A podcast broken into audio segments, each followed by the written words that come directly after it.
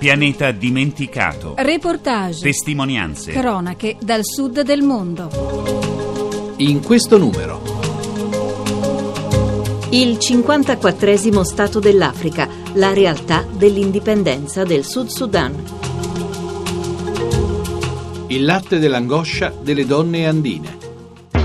La solenne dichiarazione dei capi di Stato dell'Unione Africana ha sancito il riconoscimento del risultato del referendum in Sudan, l'indipendenza del Sud dal governo di Khartoum. Per il nuovo Stato si apre una nuova era. Fausta Speranza.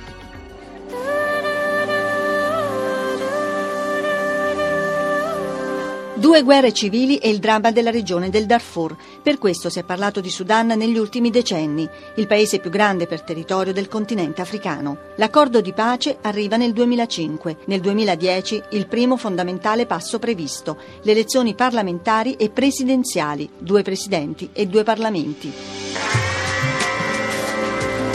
Ma non è ancora separazione. Si decide a gennaio 2011 il referendum sulla secessione del Sud. Il deputato del Sud Sudan e membro della Commissione anticorruzione Johnny Saverio. Yeah. I mean, as you have heard and you have seen, Naturalmente abbiamo le nostre paure, le nostre responsabilità, ma il popolo del Sud Sudan ha votato serenamente per la secessione.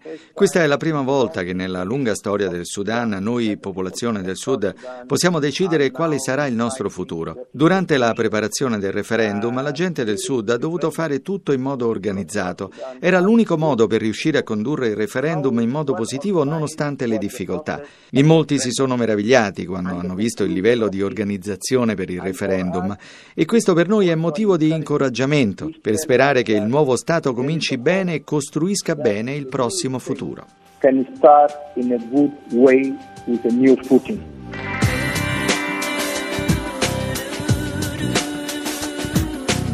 Fin dall'indipendenza dal Regno Unito, ottenuta nel 1956, la politica interna in Sudan è stata dominata da regimi militari che, secondo una visione pressoché unanime degli studiosi, hanno favorito governi a orientamento islamico e privilegiato il Sudan settentrionale a danno del Sud a prevalenza di cristiani animisti. So we, the people of South Sudan, noi popolazione del Sud Sudan dovremmo essere orgogliosi non tanto del risultato, ma di come la Commissione per il referendum ha lavorato e come ha portato avanti il tutto con la supervisione della comunità internazionale.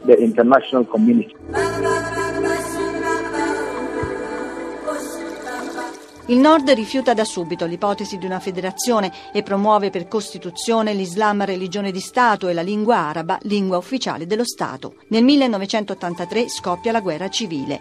Il Sud non accetta l'imposizione della Sharia nel codice penale, cioè la legge islamica.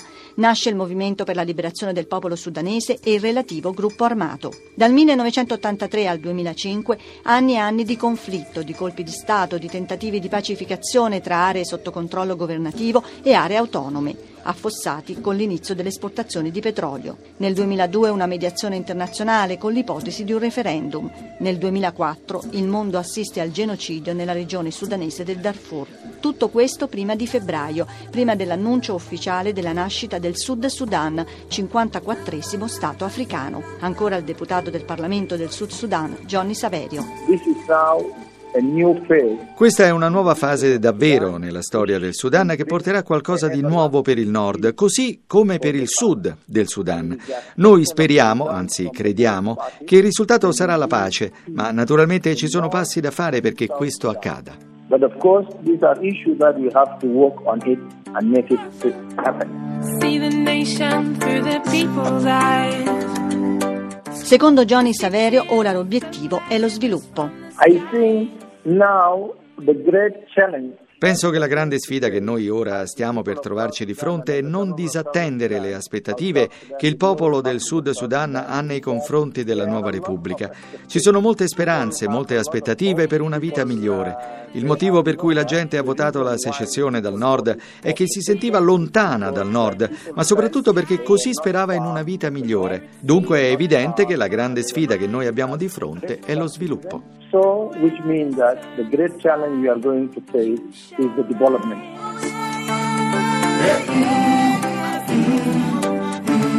Le sfide non mancano. How Come essere sicuri che avremo lo sviluppo e che questo riguarderà la vita della gente comune in termini di salute, crescita economica, sicurezza? Queste sono le vere sfide sulle quali il governo del nuovo Stato del Sud Sudan si dovrà concentrare.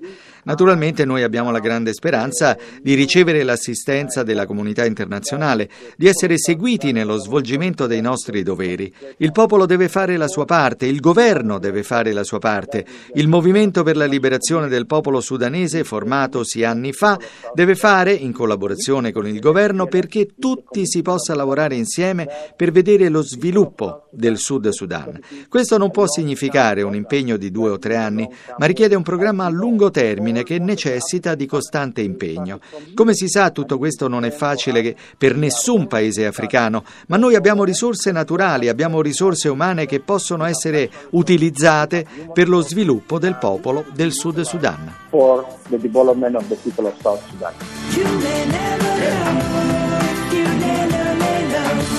Formalmente in questo momento il neonato Stato africano del Sud Sudan è ancora in prova. Il 9 luglio prossimo ci sarà la proclamazione definitiva. Pochi mesi, ma estremamente significativi.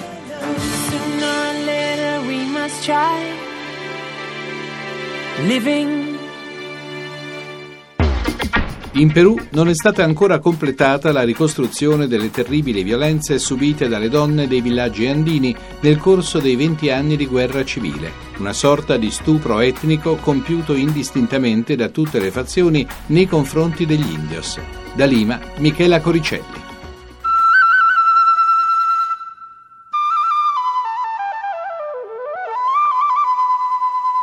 In Perù esiste un mito andino secondo il quale una donna che partorisce un figlio frutto di uno stupro gli trasmette la paura attraverso il latte.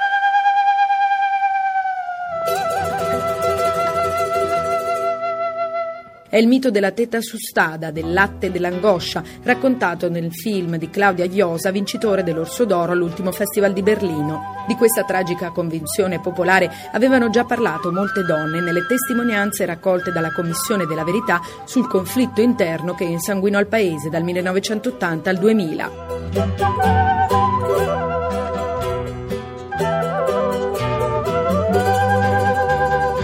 Morti furono oltre 69.000, la maggior parte contadini delle Ande. Le donne furono il 20% delle vittime mortali, ma centinaia, forse migliaia di loro vennero stuprate. Un orrendo crimine commesso sia dai terroristi di Sendero Luminoso sia dalle forze armate, come racconta Sofia Macher, che fu uno dei membri della Commissione della Verità ed oggi presiede il Consiglio per le indennità alle vittime.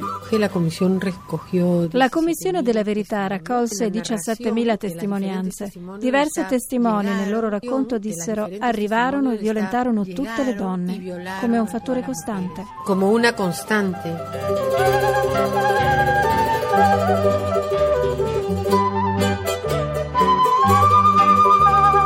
Senderisti usarono le donne come schiave. Sendero Luminoso lo che hizo fue Sendero Luminoso le schiavizzava, le portava via, le utilizzavano come cuoche, ma anche per la loro soddisfazione sessuale. E poi Sendero altre volte le castigava. Ad esempio tagliava loro i capelli a zero, una cosa molto violenta per loro. que, que era una cosa muy violenta para ellas.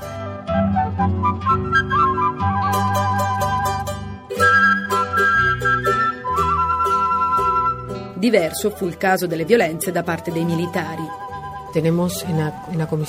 La Commissione della Verità ha registrato i casi di oltre 60 basi militari antisovversive, dove abbiamo raccolto testimonianze di molti stupri all'interno della base. Ma altre violazioni avvenivano quando un operativo arrivava in una comunità rurale. Una volta che si imponevano, dominavano la comunità, violentavano le donne. Era una maniera di stabilire il loro potere, il controllo sulla zona e umiliare gli uomini della comunità esercitando il potere. a los hombres de esa comunidad ejercer su poder, ¿no?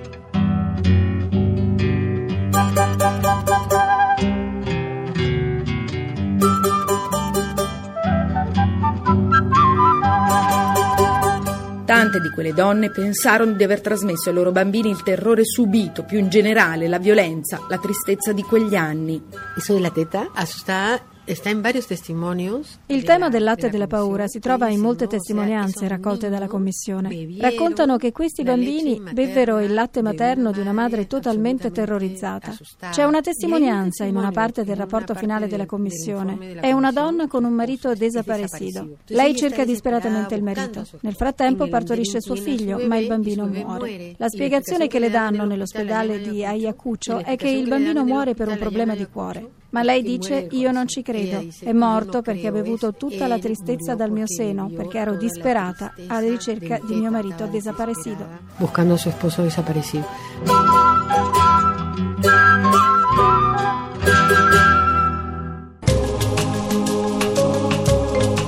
Abbiamo trasmesso Pianeta Dimenticato. A cura di Gianfranco Danna.